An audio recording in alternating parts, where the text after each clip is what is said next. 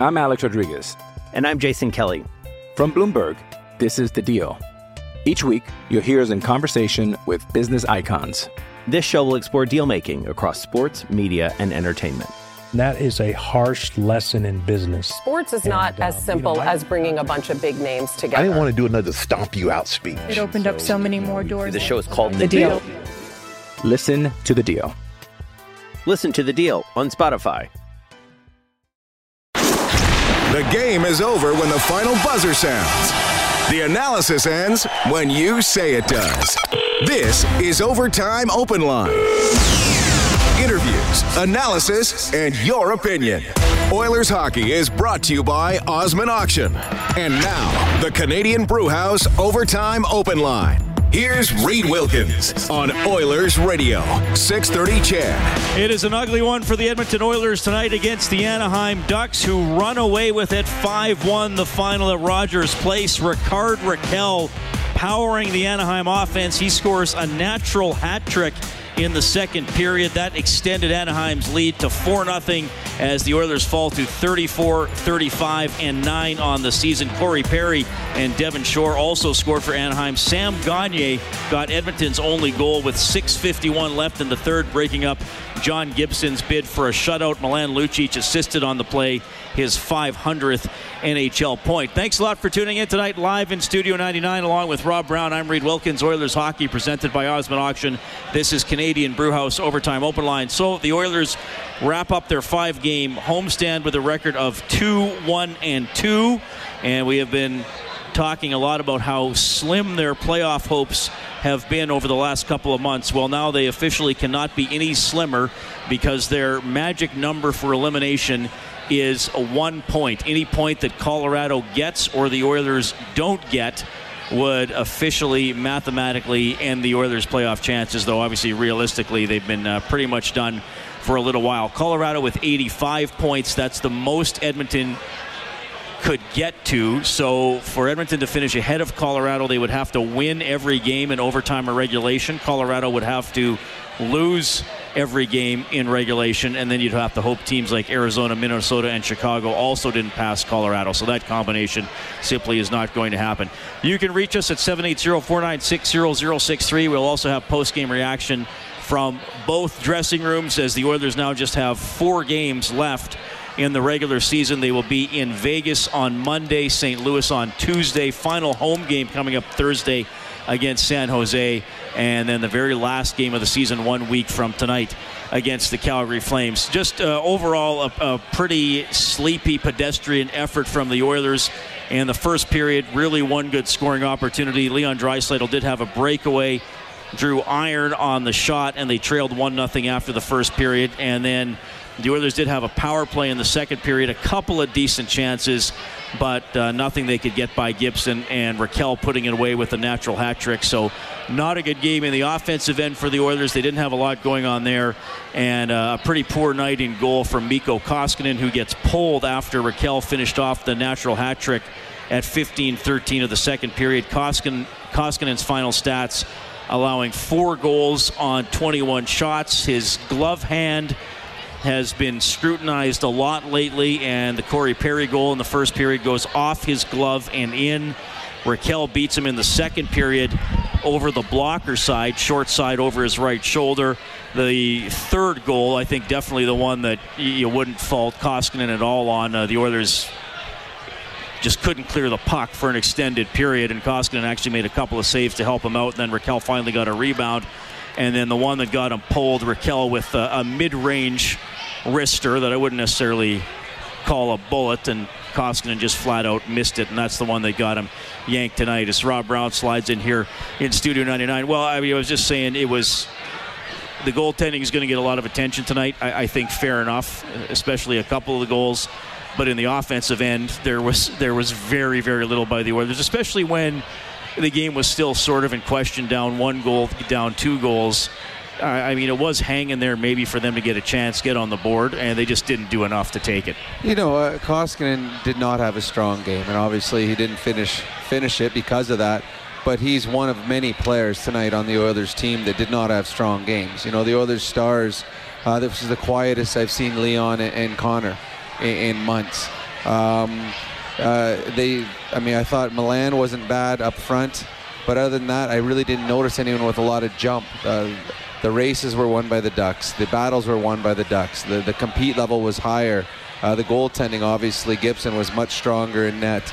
Uh, it, it just wasn't a, a great night for the Edmonton Oilers. I think that once they fell behind, uh, there was a sag. Uh, you, you, you add that in with them being in the last, you know, three weeks, month, playing so well, yet in that time they've actually fallen in the standings. And throw in the fact last night that the teams that they're chasing all got points.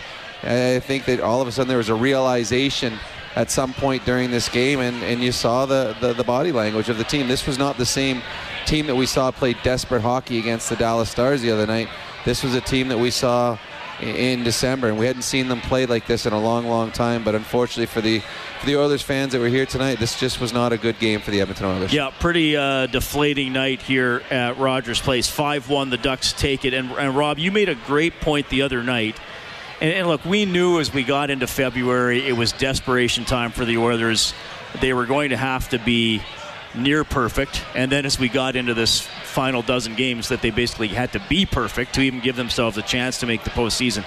And I mean, they lost to another team tonight that is not going to be playoff bound, that is not going to go in. I know a lot of people point to the New Jersey game as as another disappointing game, and, and they were. Don't get mm-hmm. me wrong, but when you put yourself in a position where there's no room for error, it magnifies any loss, really, and especially when it's to a poor team. But as you as you pointed out, they they virtually, and you know, I'm just going back and looking here, they virtually do not beat good teams. Yeah. Like, it, it, you know, anybody could lose to a bad team occasionally. And Ottawa beat Toronto twice. Twice in yeah. the last two or three weeks or whatever it is, once quite badly. So but, it can happen, but Toronto wins a bunch of other, other games. And and the Oilers, like you said, against playoff teams, I, I, I had lost a, to Dallas, lost to Saint Louis, lost to Vegas. Uh, okay, so they beat Columbus a couple times, who are, are tied for a playoff But at the spot. point when, when I did this thing, Columbus wasn't in the playoffs, and they had one win in twenty games against teams that were currently in the playoffs a couple days ago. Yeah. So, uh, so now, because Columbus has a tiebreaker on so Montreal, it, it makes it look a little bit, but they beat the Islanders. That was the one game, in overtime. the Islandars. The and that game. was back on February twenty-first. I the, mean, every other then you playoff go, team. The, the, you go all the way back till December eighteenth to find another another game that they beat a team that was in the playoffs. Yep. So since December eighteenth, uh, and it, Colorado or Columbus, I'm not throwing so we, them in there. Right. They've got one game since December eighteenth where they beat a team that is in the top sixteen in the National Hockey League, that are in the playoffs. And actually, it, you have to go back to December eleventh. Is that what it is? Because that's when they played Colorado. Okay, it's so December eleventh, so it's even further. And and again, any any night, someone, uh, a lesser light in the National Hockey League can beat a, a good team, because there's so many good hockey players in the National Hockey League that uh, good teams lose. Like tonight, say the, the Vancouver Canucks won tonight against the Dallas Stars. So you can, teams out of the playoffs can do it. Uh, and the Toronto Maple Leafs, they've lost some games. Tampa Bay, they've lost some, some, some teams that are below them, but they also beat the good teams. And the Oilers just aren't doing that. The, the, the record they had over the last little while, they were playing better hockey, but it, it is a bit of a mirage, because they were only beating the teams they were supposed to beat. They weren't beat, and they and in that time Sometimes. they also they, yeah, also, they also lost, lost other yeah. teams, but they weren't getting wins against the good teams. And I think that's why sometimes you got to, when you're doing a barometer of what this team is finishing at, and you try and say, okay, you know what? They played well at the end of the season. Maybe they don't need as many changes. But the teams that they have to beat to get into the playoffs, the Oilers weren't beating them and haven't beat them yep. since December. So the Oilers, uh, there's some positives with this season with some of the players, but there's also uh, some glaring weaknesses and some glaring deficiencies that I think we've seen over the last quite a while that the new general manager is going to have to come in and fix. Yeah, and I and I think, you know, to, to talk about the goaltending a little bit too, and th- this I, I would not call this a goaltending loss, because nope, as I said, nope. they didn't score until there it was, was over. six minutes yep. and fifty seconds left in the game. So I, I mean, you can't just say it's totally the goaltender, but he didn't give you the saves they need, and that's a big question mark for next year, because I think, let's say the new general manager comes in, and this is a big if in of itself, and does a bang-up job and finds value players and finds some scorers and tweaks this, and, and the roster appears to be better. If your goaltender is the fortieth best goaltender in the N H L, the forty-fifth best goaltender in the N H L, it won't matter. You, you're not going to make the playoffs. You might, you might, you might squeak in at best, but then you're not going to compete against the sixteen best, other fifteen no, playoff and, teams. And we were talking upstairs. Uh, Mikko has been pulled three of the last seven games, and all goaltenders have been pulled at some point in, in their career. And actually, Patrick Waugh got pulled a little late in the one game that he got pulled in and never played for Montreal again. But goalies get pulled, but this is the biggest time of the year for the Edmonton Oilers. They had to run the table, and their starter uh, was pulled in three of those last seven games. And though uh, they, there's a book on every goalie in the league, just like the, the goaltenders will have a book on, okay, Steven Stamkos, here's where he likes to shoot, so I always know he's setting up there. So the goaltenders study that. Players study what goaltenders do. Before every game, the, the video coach will put together a video of, okay, here's the last fifteen goals scored on this goal. Here's where we want to try and find them. This is where we want to try and beat them. If you got a chance, go here. And what we're seeing over the last little while, teams are trying to find Mikko's glove. That's where they're putting the puck. And until he proves that that's not going to be a weakness, they're going to continue to put it there. Now, I, I, I've heard his work ethic is incredible, and I know that Dustin Schwartz, I like him, and I know he's going to work hard with Mikko Koskinen, but they have to, because Mikko Koskinen is here for the next three years. They don't have a surplus of money to go get a, goal, uh, a backup goaltender that's going to push them for thirty, thirty-five games. They just don't have that, so Koskinen's their guy. They need Koskinen to be a guy that gives them good starts ninety percent of the time. Great starts, maybe fifty percent, but they've got to have a consistent good start. The Oilers are not a good enough team to get average to just above average goaltending. Yep. They need goal, good goaltending to win hockey games, and Koskinen is their guy, and they need to find more consistency out of him. Well, I remember when we were talking after a game a couple of years ago, and I asked you as a player, what did you want out of your goaltender? And you said to to at least match the other guy. Mm-hmm. And if he at least matches the other guy, then it's on then you. Then the skaters can, can try to win yeah. the game. And if we mess up or, or don't cover and, and one beats them, that's on us. But, yeah, I mean, I, I don't know, and, and, and people are listening, I don't know if the Oilers fans, and I don't think the players would ever say it about Mikko, but do you go into an Oilers game thinking, okay, Koskinen nine times out of ten is going to be at least as good as the other guy? I, I don't think you are right now, no. He's had some a little hot streaks where yeah. you might think that. Yeah, but, but I mean, not, well, put it this way. In tonight's game, we talked about keys of the game upstairs, uh, Bob and I, and I, one of the huge keys of this game was, was Gibson. Before the game even started, we were talking about Gibson being able to steal a game by himself. Are teams talking, or radio broadcast, and out of, when we play against somebody, are they talking about Koskinen's ability to steal a game? We haven't seen the Oilers goaltenders steal a lot of games this year. And I bet you, without going through Anaheim's schedule, I'm guessing Gibson has stolen ten to twelve games himself this year. Early in the season, when they actually had a pretty good record, it was all on Gibson. Um, That's a good point. So the, the Oilers haven't like he's had... He's going to have an incredibly good save percentage for a non-playoff goaltender. A team that's going to yeah. be in the bottom five or six in the National Hockey League. He's that he's that good. So the Oilers haven't gotten that out of their goaltenders this year. Um, and going forward, they just, to me, it's consistency. You want to know each and every night what you're getting. There's going to be bumps in the road, but you got to have a consistent... Uh, mindset or consistent. When your team going into the, the game, you're like, okay, you know, we got Mikko's got us tonight. We know what he can do. We've seen it before, and I'm not sure he's won that yet. Yeah. five one, the Ducks dump the Oilers tonight at Rogers Place. Let's go down to the Hall of Fame room for G C L Diesel. Genuine diesel parts and turbochargers at great prices. G C L diesel dot com. Here's Hitch. Well, that wasn't what you wanted, obviously. No. Does it mean you, your team would do well and you just... Well, we've played really well, and tonight was a night where we were way too easily discouraged.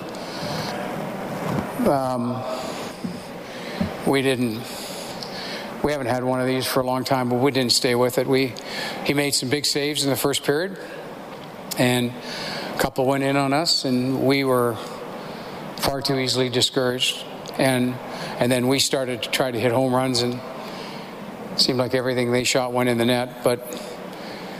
You, you can't win in this league if you're that easily discouraged, and that's what we were. Can you win in this league either when your best two players have an a- average night and nobody else picks up the slack? Yeah, well, I think this was a group exercise, and they're part of the group. You know, they they know that they didn't play well, but there was a lineup of guys that, like I said, we started with good intentions. Uh, we had a really good push for about fifteen or sixteen minutes. We didn't score, and then we just, all the energy went out of the balloon. When they scored their third goal, all the energy went out. Okay.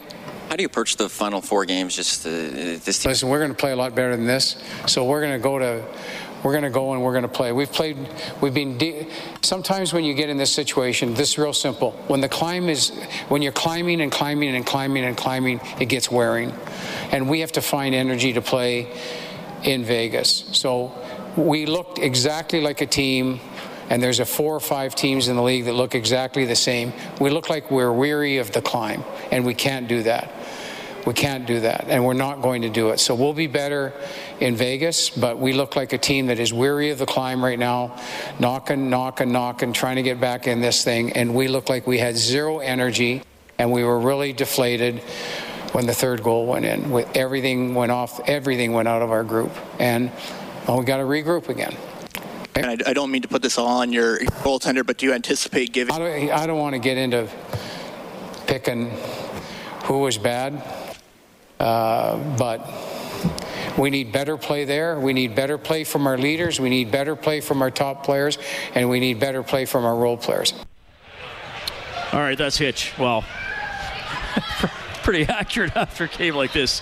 No one played well. No. So he's no. careful not to just point the well, finger and, and figure out one guy. And as a coach or management, you don't point no, the finger. Why would no, you? you? No, you don't. I mean, this this was a game that's got away from the Oilers. I, I, I'm not sure I completely agree with Hitch at the beginning. I don't know if there was a push in the first fifteen minutes. I don't minutes. know if I saw one for fifteen I, no, minutes, maybe uh, a couple shifts. But. Um, but I do really agree with him on the fact where he says you get weary with the climb. And, and that's what we were talking about upstairs is when you have a really good run, and the Oilers had a nice run here where they, was it ten, five, and four or whatever their their record yeah. was. And in that span, when they're playing really well, they didn't even weren't, they weren't moving up in the standings. And they actually had lost a point coming into tonight's game from where they started.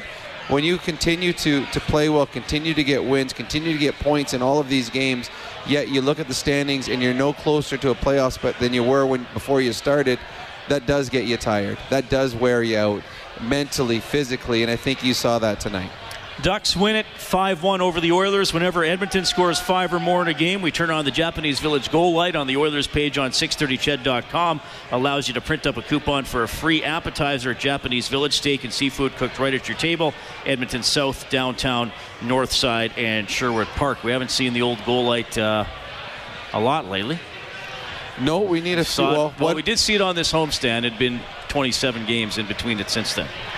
They don't they don't uh, score a lot or get to five a lot. Uh, Milan Lucic did pick up his five hundredth career point tonight in the uh, goal by Sam Gagner. Gagner's sixth of the season. We'll hear from Lucic as we roll along. Are you ready for this, Rob? I'm ready. I don't know if you are ready for this. You don't, I know, know, you don't know what it is. Do you know what it is? No. Who, who do you think it is on the phone lines? Oh, we are we going down south? Uh, he promised he wouldn't call again. He's a liar. He's now called twice since he said He's that. He's just like... First, First time he said that, I wouldn't put him on. He's just like his president. He's a liar. he's he's going to love that. Scott from Boston, I have no idea why you're calling tonight.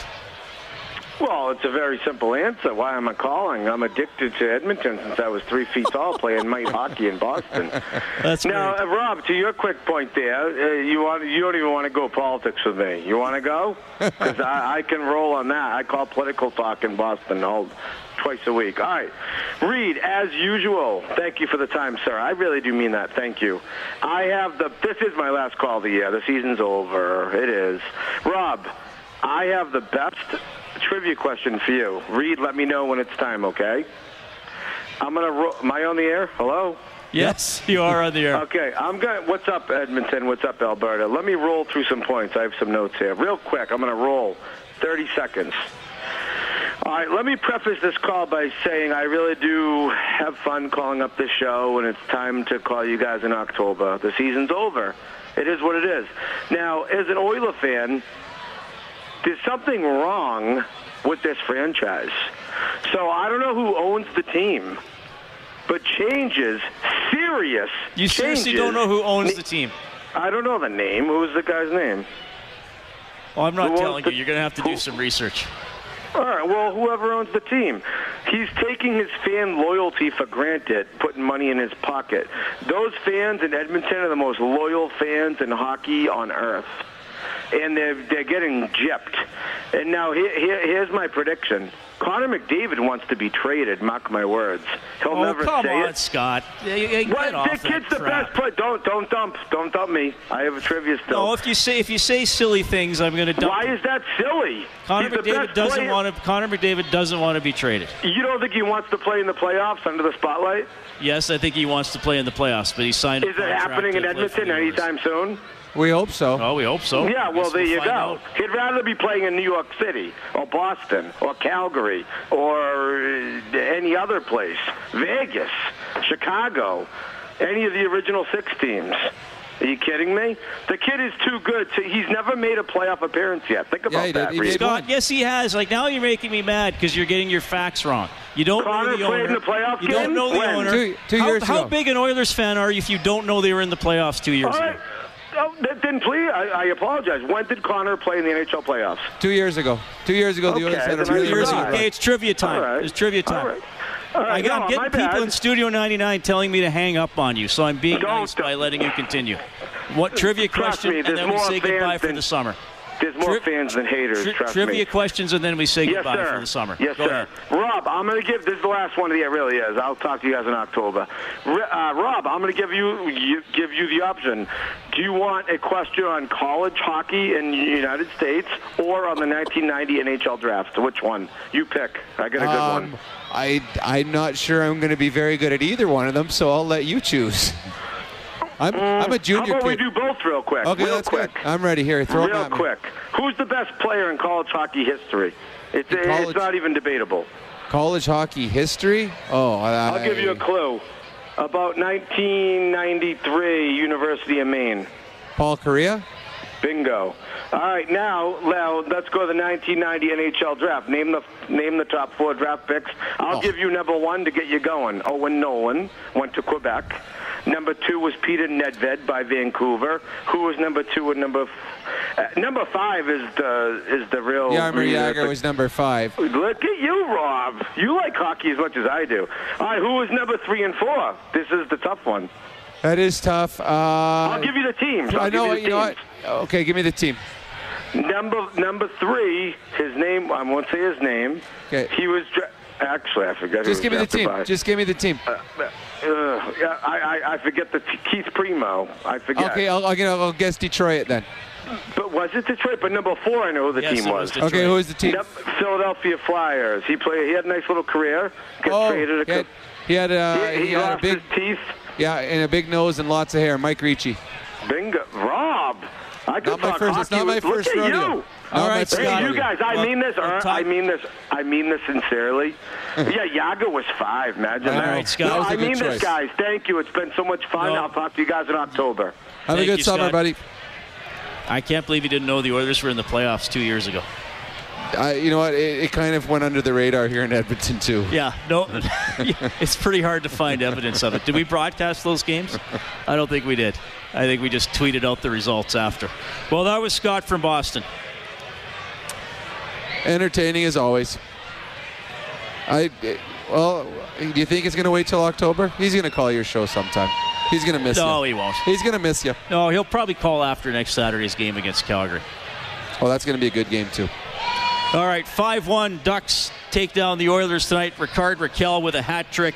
Let's go down to the Ducks room and hear from him, courtesy B D O, First Call Debt Solutions, bankruptcies and consumer proposals, licensed insolvency trustees. Um, how important was it for your team to bounce back after yesterday and come out here and have a, a really good effort?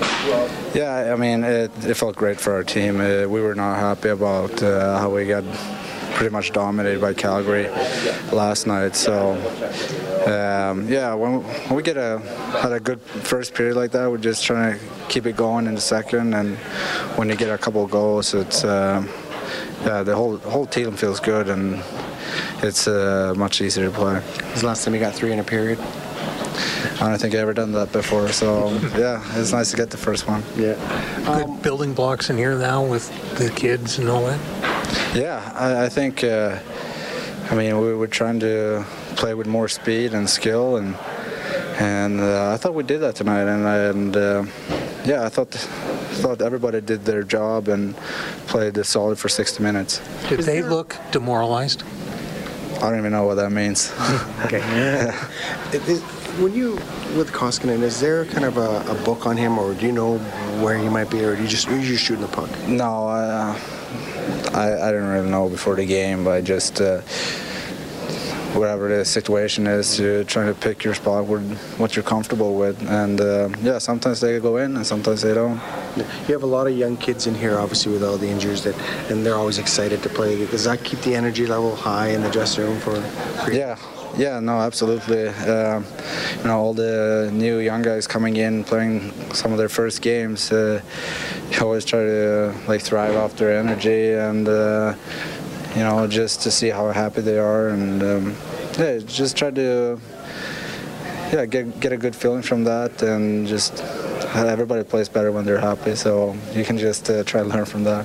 And the the ice on the elbow is just a, just a nick, or yeah, it's nothing. All right, Scott Johnson working the visitors' dressing room. Rickard Rakell leading Anaheim to a five one victory over the Oilers tonight. Perry and Shore also scored. Gagner, the only Edmonton goal. John Gibson, the win in net. He makes thirty saves. Koskinen starts for the Oilers, seventeen saves on twenty-one shots. Stolarz goes the rest of the way, sixteen saves on seventeen shots. The Oilers fall back below five hundred for the year, thirty-four, thirty-five, and nine. seven eight zero, four nine six, zero zero six three. We have Pat standing by. Go ahead, Pat. Yeah, hi. Um, that's, a, that's a long wait. uh, the guy from Boston, if he's still listening, the owner's Cates. And I think Mister Cates has to uh, do a house cleaning here of uh, pretty much all the suits down to Mister Mister Young Gretzky. Um, all these guys have been here for forever, and this team has been dismal forever. I can't even watch them anymore. Um, the Taylor Hall and the, and the Jordan Eberle trades did it for me. I don't watch the Oilers anymore. I can't, just can't stomach watching it anymore. I, you know, people ask me, well, you're going to watch the game? And I says, why would I want to watch a three-hour version of Just for Laughs? You know, it's it's sickening. You know what the, what this what this team has become. You know, I mean, my buddy asked me the other day a question, and I says, you know what they should do? I said they should rename Rexall or not Rexall Place, Rogers Place, Tootsie Pop Place. And the guy from Boston mentioned something about this too, about uh, you know, the people being taken for their money. You know, Tootsie Pop Place, all the suckers in the stands. I mean, I don't know how people can can pay that kind of money to continue to watch this team. It's it's a total disgrace. Well, I guess that's up to, to people what they want to do, uh, Pat. I mean, the G M who made the trade specifically you talked about has been fired. I'm sure you know that. Well, maybe you don't if you're not paying attention to the team. I mean, you, you obviously pay attention, but I can't I, I can't turn my team. Whenever I see the Oilers on T V, I'm actually hoping the Chicago Blackhawks are going to be on T V, so I don't have to. You know, I don't. I can't. You can't watch this team anymore. It's just. It's. It's. It's beyond bizarre. Well, Pat, I'm going to tell you something. How things have turned out here. Pat, I'm going to tell you something, I, and I, I'm going to speak for Rob here. We really appreciate that you listen to us and call us.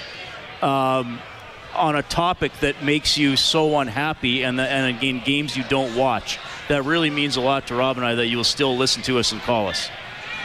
Well, I listen, you know, I mean, you, I, what, do you, what, do, what are you supposed to do? You know, I mean, I follow the Oil Kings faithfully. I have since since the, you know, the, the late sixties. When you, when you used to go to the old Edmonton Gardens and, and, and uh, give a silver collection thing, right? And I mean, they left, they came back, they left, they came back, they left, they came back. The Oilers came here in what, nineteen seventy-two? In the W H A? Yeah. Okay. I followed them faithfully up until I, me and my buddy that worked for Otis had season tickets with the Oil Kings. And we gave another guy that worked with us twenty Oil Kings tickets for two Oiler tickets. This is back when Ethan Morrow was still here. and I don't even know if he was the captain yet. That's the last Edmonton Oilers hockey game I ever went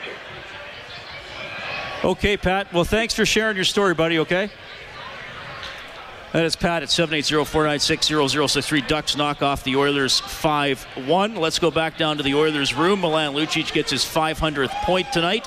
Here he is for G C L Diesel. Genuine diesel parts and turbochargers at great prices. G C L diesel dot com. Some momentum after they got the, the second one, and they started to grind us down low, and, and instead of us, you know, doing that to them. So that's kind of, you know, what happened in the second there. And And like I said, our sloppiness uh, cost us.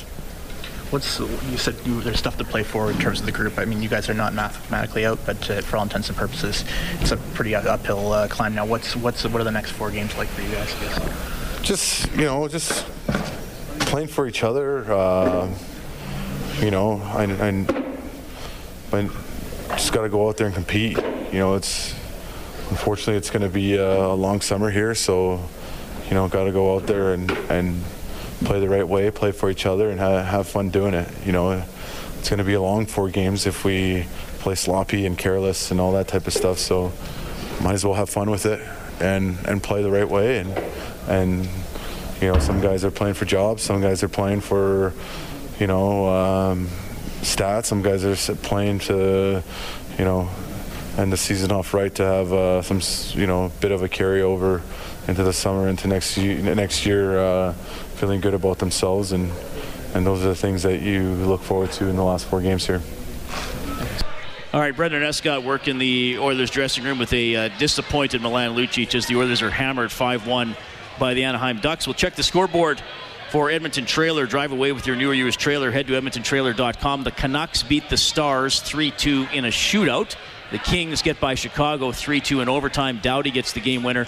Panthers win four one in Boston. Hurricanes knock off the Flyers five two.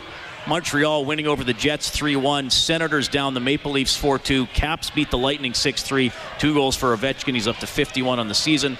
Blues over the Devils three two in overtime. Islanders beat the Sabres five one. Blue Jackets down the Predators five two. The Sharks beat the Golden Knights four three in overtime. Burns scores on the power play twenty-two seconds into O T. And the Oilers' farm team tonight losing four two to the San Jose Barracuda. The Oil Kings play tomorrow at six in Medicine Hat. They're now up three two in the series. Yeah, a huge game for them. That you don't want to test the, the waters in a game seven where anything could happen. You want to win it when you have your first opportunity to finish it off. Hopefully they'll be able to do that tomorrow. All right, we're going to call a quick timeout here. We will finish the play with Jason when we get back. You can reach us at seven eight zero, four nine six, zero zero six three. All Anaheim tonight, hat trick for Rakell as they down the Oilers five one. Oilers hockey presented by Osmond Auction. This is Canadian Brewhouse Overtime Open Line. I'm Alex Rodriguez. And I'm Jason Kelly. From Bloomberg, this is The Deal. Each week, you'll hear us in conversation with business icons. This show will explore deal-making across sports, media, and entertainment. That is a harsh lesson in business. Sports is and, not as uh, simple you know, I, as bringing a bunch of big names together. I didn't want to do another stomp you out speech. It opened so, up so many more doors. The show is called The, the deal. deal. Listen to The Deal. Listen to The Deal on Spotify. Oilers Hockey is brought to you by Osmond Auction. This is the Canadian Brewhouse Overtime Open Line on Oilers Radio, six thirty Chan. Kara, blind pass up the right-hand side. Nugent-Hopkins walks in, shoots. Save made by Gibson. Rebound, backhander, and another save. Gibson on Chris Russell. And that's why you're able to protect a lead if you're in the Anaheim Ducks. John Gibson, very good tonight. That was a save of the game for Jiffy Lube. Get winter ready at jiffy lube service dot c a. Anaheim routing the Oilers five one. Rakell had a natural hat trick in the second period that allowed the Ducks to pull away. The shots thirty-eight thirty-one for Anaheim. The Ducks zero for one on the power play. The Oilers were also zero for one. Actually, the Oilers power play might...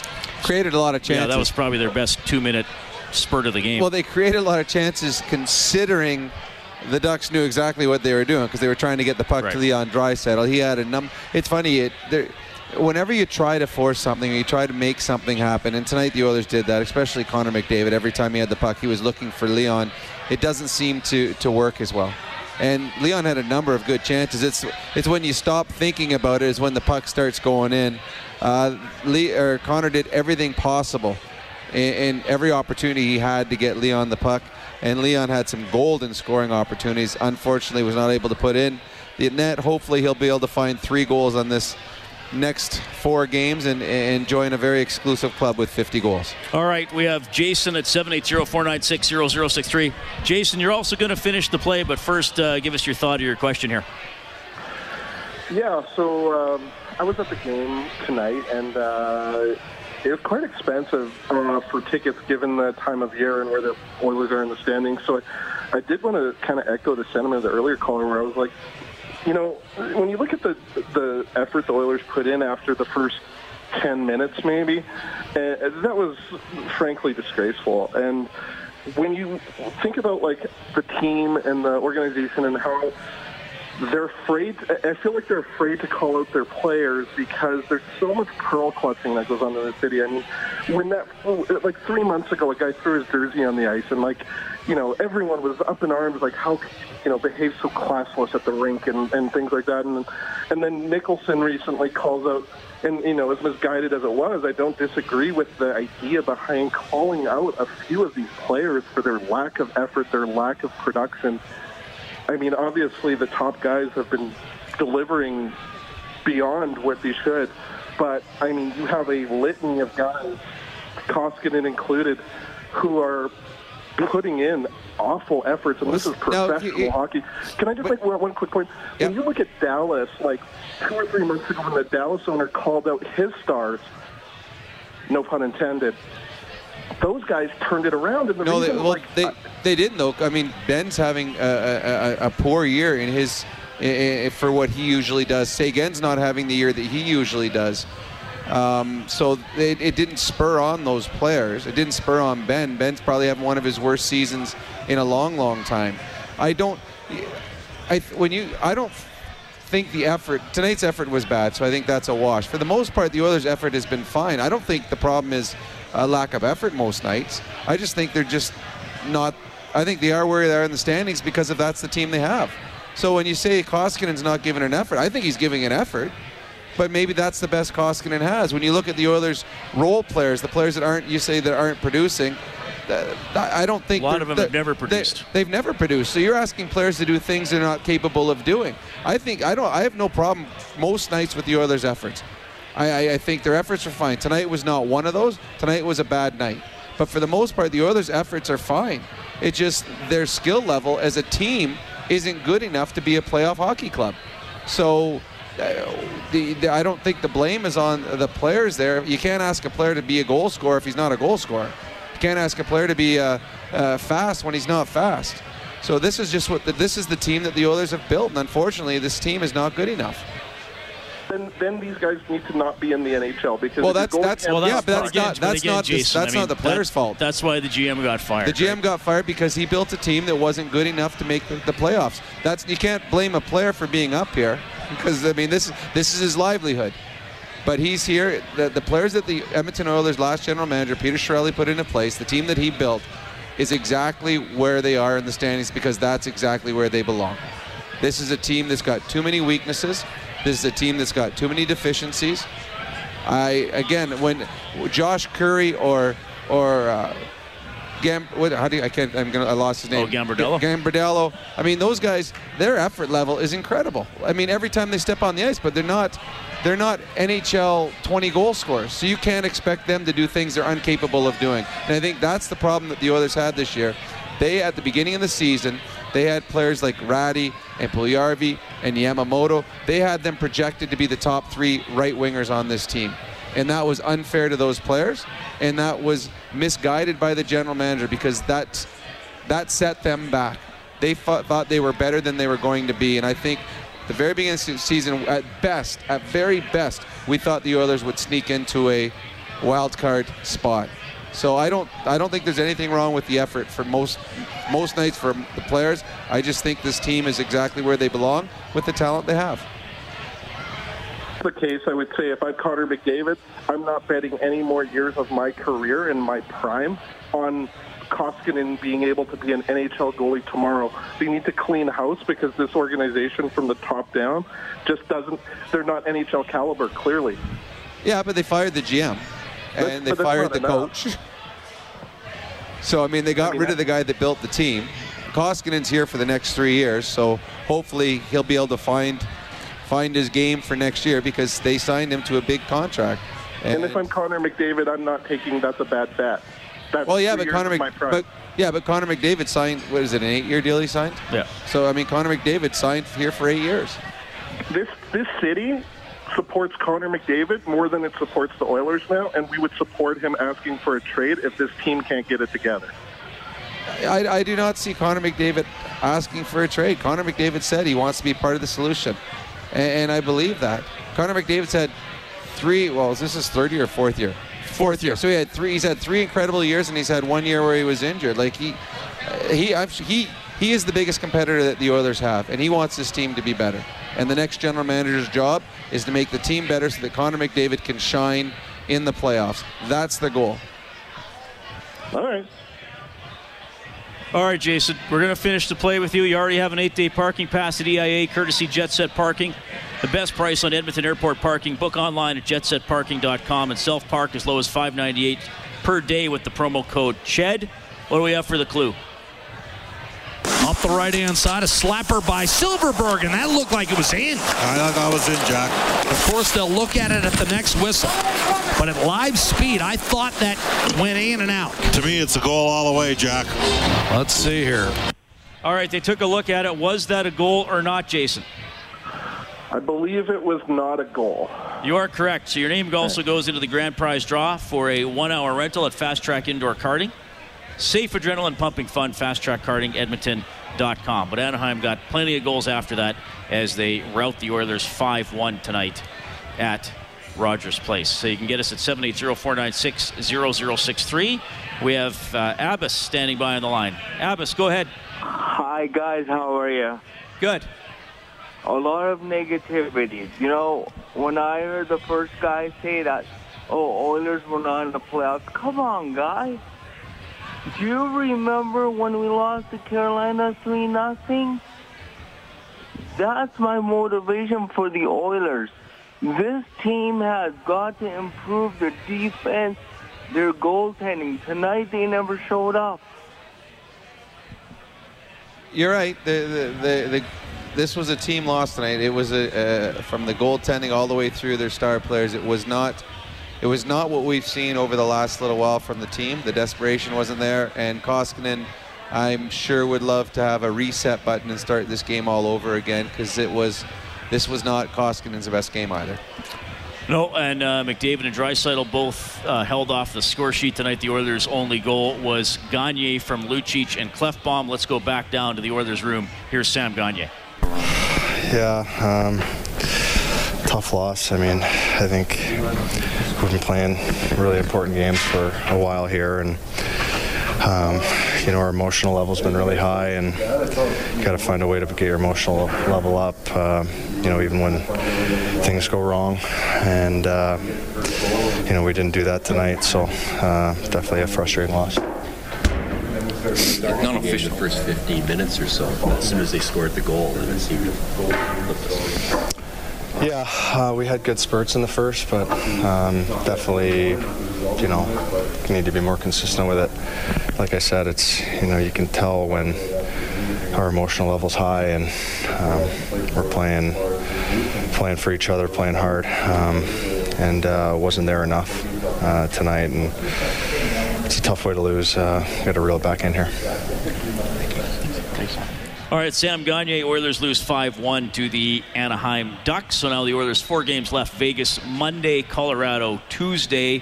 And if you missed the update earlier, it is uh, the Oilers are one point away from being mathematically eliminated from playoff contention. So any point that Colorado gets or the Oilers don't get, then it's uh, officially officially done. And then we can stop giving the zero point one percent chance and all that sort of stuff. Uh, Colorado doesn't play tomorrow, so it'll hover that way until Monday. Colorado and Edmonton both play, and then they play each other on Tuesday.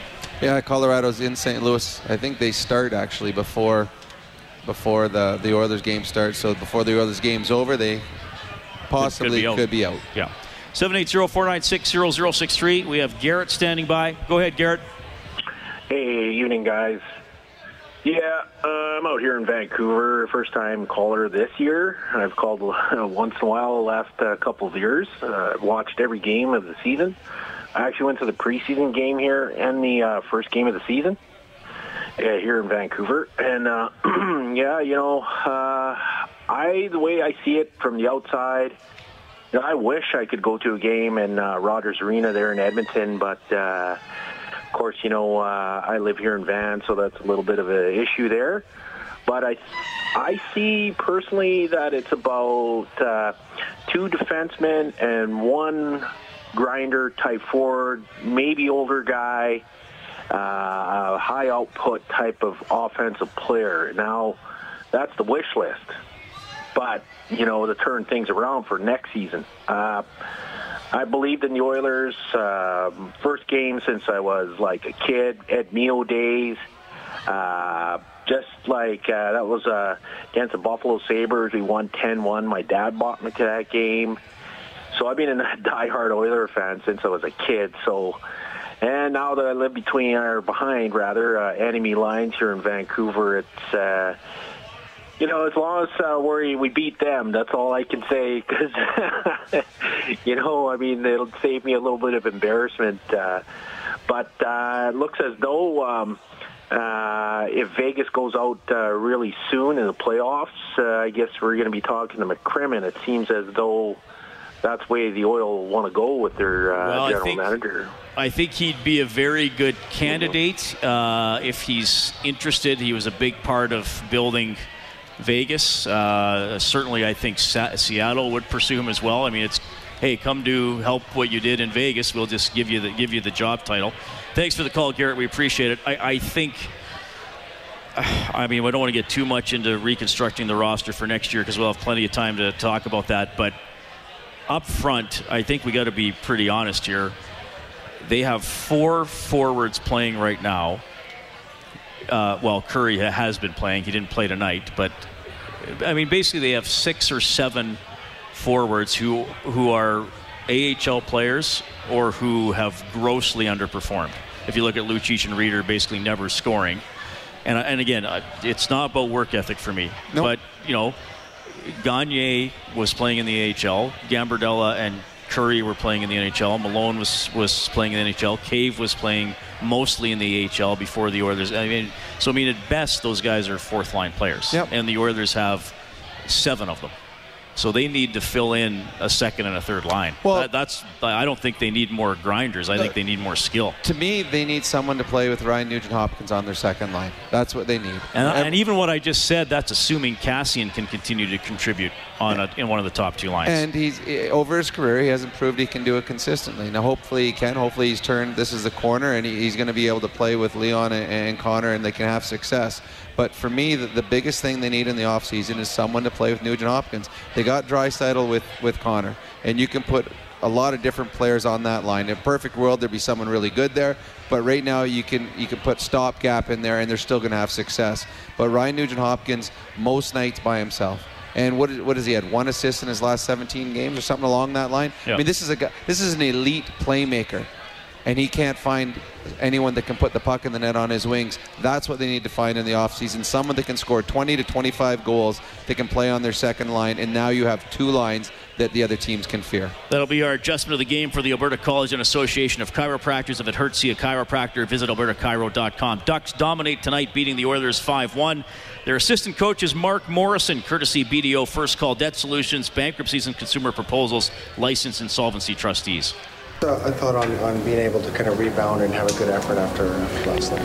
Well, I thought we did a good job of that. I mean, we we weren't uh, real happy with our performance last night, and I thought we came as a as a group, as a team today, and uh, everybody did their jobs. Everybody worked hard, and uh, I thought you know one of the keys to, to us tonight was uh, we played four lines, and everybody pretty much had some even ice time, and uh, everyone did their job, so it was good. You got a lot of young kids in the lineup here. Do they kind of keep the energy up uh, in a season like this? Absolutely, they do. You know, especially in these games late on, and you know we're not a playoff team, so uh, it, it's uh, you know somewhat uh, challenging sometimes to to motivate, but uh, they do a good job of that. They bring energy into the dressing room and energy on the ice. So, yeah, we like having them around right now.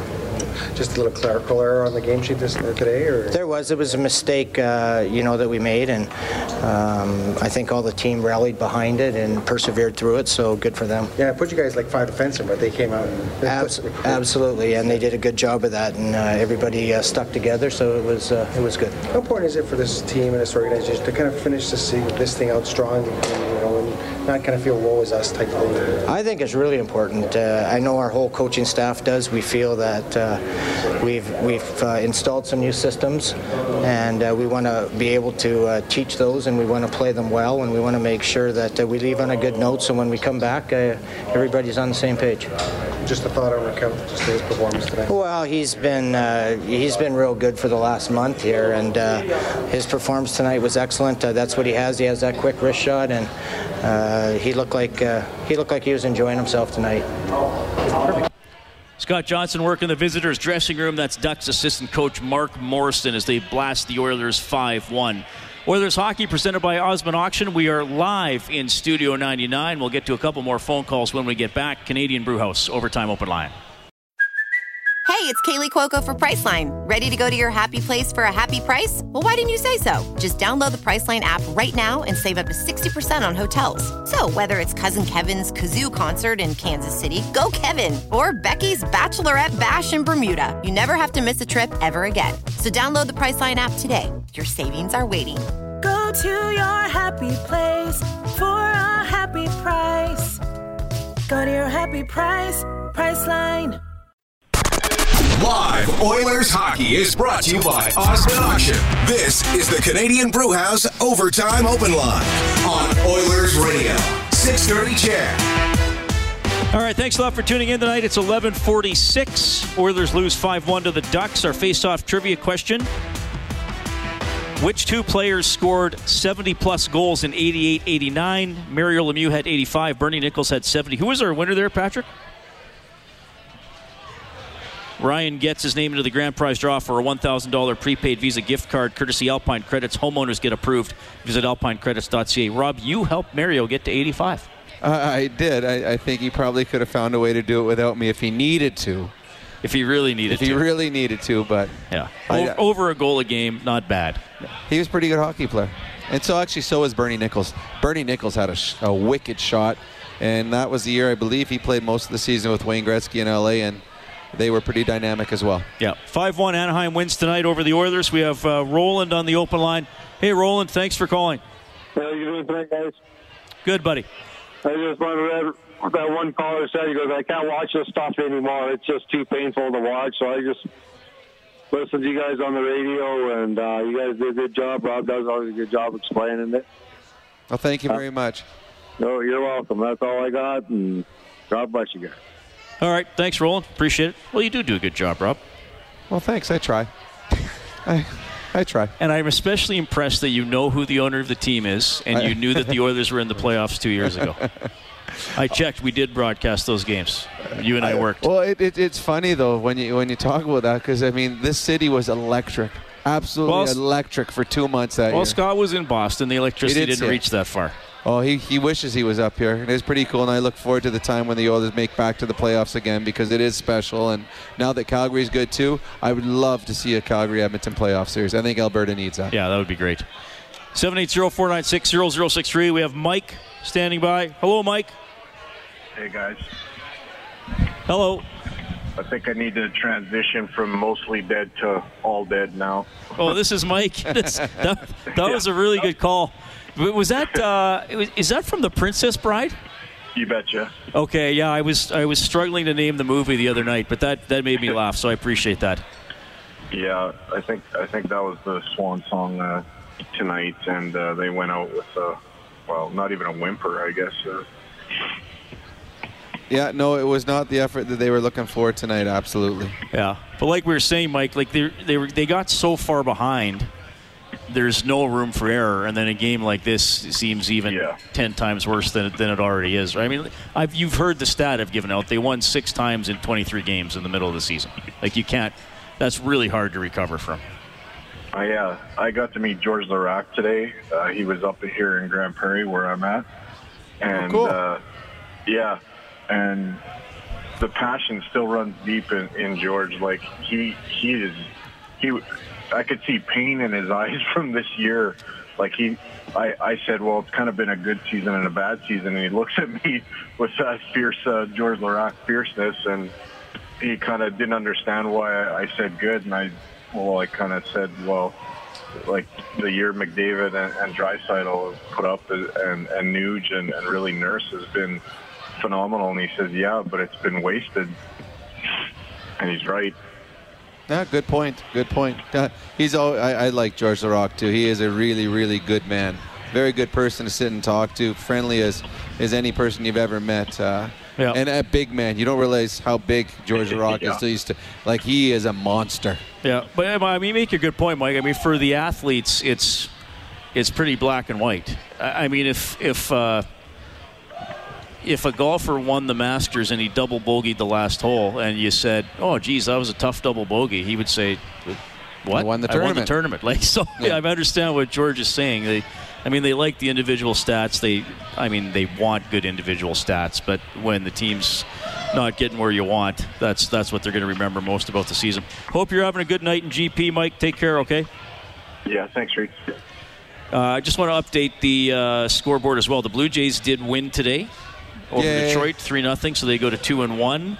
In the uh, N C double A tournament, Texas Tech beat Gonzaga. Boo. seventy-five sixty-nine, so that's the number three seed out of the West going to the Final Four. The Zags were the number one. The Zags usually have a number of Canadian players. That's one of the main places the Canadian guys go play. And then Virginia, number one in the South region, beat Purdue in overtime. That was a good game. I still didn't see that final I shot. Saw they, Virginia tied it at the Virginia buzzer. Virginia tied it at the buzzer. It w- the ball went in after the buzzer had gone. But you got to release yeah, it beforehand. Yeah, you released it just in time. Great, great ending to that game. All right. And uh, the Oilers lose five one. And which N H L game was still going on? The Hawks lost. The Hawks lost three two to the Kings in overtime. Did I give that one already? I think did. I give that one, yeah. You did. Actually, they got a power play. T- Taves took a penalty with thirty seconds to go in the overtime, and Doughty scored the game winner. That's a huge loss for the Chicago Blackhawks, who had faint hopes for well, the playoff spot Col- still. Colorado's on the inside track now. They have eighty-five. Arizona has eighty-two. So that's even tough for Arizona now with four games left. Minnesota with eighty-one. Chicago seventy-nine. Vancouver seventy-eight. Edmonton seventy-seven. Anaheim seventy-six. I mean, it's pretty much over for those teams. Yes, I agree. I mean, Arizona's the one team that has a chance. Even I mean, mini four-back, is that's tough. Well, with very few games left. Uh, they, have been, I mean, they have been doing as well. Co- Colorado, and I give Colorado credit. They they played a number of games without Rantanen and Landeskog. Landeskog's been out for, I think, nine weeks. Rantanen's been out now for about four or five games. Those are two elite hockey players that uh, Colorado hasn't had, and they've continued. They've had a, a fantastic run this last little while to put themselves a little more firmly into a playoff spot, so good on them. Unfortunately, that run is corresponded with a good Oiler run, and the Oilers were not able to make up any ground. All right, we'll bring David in on the open line as well. Hey, David, go ahead. Hey, guys. Uh, so I've been a, sorry, I was a season, on the season two registry for ten years. I've been a season two holder for the last three, and I, I I laugh when I hear guys call in about, you know, they haven't watched a game in twenty years pretty much, and they're saying the Oilers, they're not going to watch the Oilers anymore, but Um, I, I mean, I drive an hour into every game. Me and my brother watch. Uh, we will pretty much go to every game. Um, and, I mean, I'm a huge Oilers fan. I It, it does worry me. I think we've got an uphill battle uh, with uh, maybe with Koskinen signing now. I mean, that's positive, uh, Draisaitl and McDavid. But um, I think uh, I, I hope we can get really lucky with some with some draft picks and and some, some good signings in the next couple of years, but the outlook isn't isn't so good. Um, I, I um, also had a thought on just uh, renewals and stuff. I got like a lot of friends that are, you know, both, both seats beside me, so I got two seats on either side of me, of course, right? And both of those guys aren't gonna aren't renewing their season seats, so I just wonder. I know a lot of friends, Lowe's seats aren't renewing because they're up for renewal now, and then guys that got, you know, four or six seats, uh, friends in, in the club seats, they're, you know, dropping a couple seats. So yep. just, I'm kind of curious to see how it all shakes out as far as Oilers fans, and, and will that send a message to, to Cates uh, to get, you know, clean house and maybe get rid of Nicholson after his comments about Reeder and stuff like that? Yeah, well, it's a fair question. I mean, it looks like Nicholson's here to, to stay to hire the new G M, but I hear that, that you know, people aren't renewing. But I, I mean, I also have a buddy that says he knows the price of tickets and he's decided to pay it. But yeah, definitely, Rob and I have heard that people don't want to pay for the tickets anymore, and I, I would hope the franchise is concerned about that. David, where do you drive in from? Uh, I drive in from uh, West Lock. Okay, so yeah. You said it's about an hour? Yeah, it's about an hour, yeah. Okay, cool. Well, hope things are good out there. Love the small towns, buddy. Thanks. All right, that is David calling in from Westlock. Uh, I'll tell you what, we got to wrap her up here, so if you're on hold, we will uh, we'll bring you in next game. We had a lot of good calls tonight. We appreciate it. five one Anaheim over Edmonton. Rakell, who seems to always score against the Oilers. What's he up to now? I wrote it down before the game. Good hockey player. Very, very good hockey Rakell player. Rakell now has eleven goal, pardon me, ten goals and twenty-two points in twenty-four career games against the Oilers. They're a team that doesn't score often, but when they score, it's usually got a Rakell or a Getzlaf beside the name, or beside the goal and the assist. Rakell played very well tonight. He's got a wicked shot. Uh, and one thing, Anaheim's got some nice young players coming up. Uh, there was a good work ethic and a ton of speed. A number of players I had never heard of tonight uh, put on a bit of a show here in Edmonton. Sam Steele got an assist tonight. You can get more on six thirty chet dot com. Anaheim routing the Oilers five one. Our next broadcast is Monday. We'll have the face-off show at six. The game will start at eight as the Oilers visit the Vegas Golden Knights. Thanks to Patrick Bauer, our studio producer back at six thirty chet, and to Troy Bowler, our engineer here at Rogers Place. Oilers hockey has been presented by Osmond Auction. On behalf of Rob Brown, I'm Reed Wilkins. You've been listening to Canadian Brewhouse Overtime Open Line. Have a great Sunday, everybody. See ya.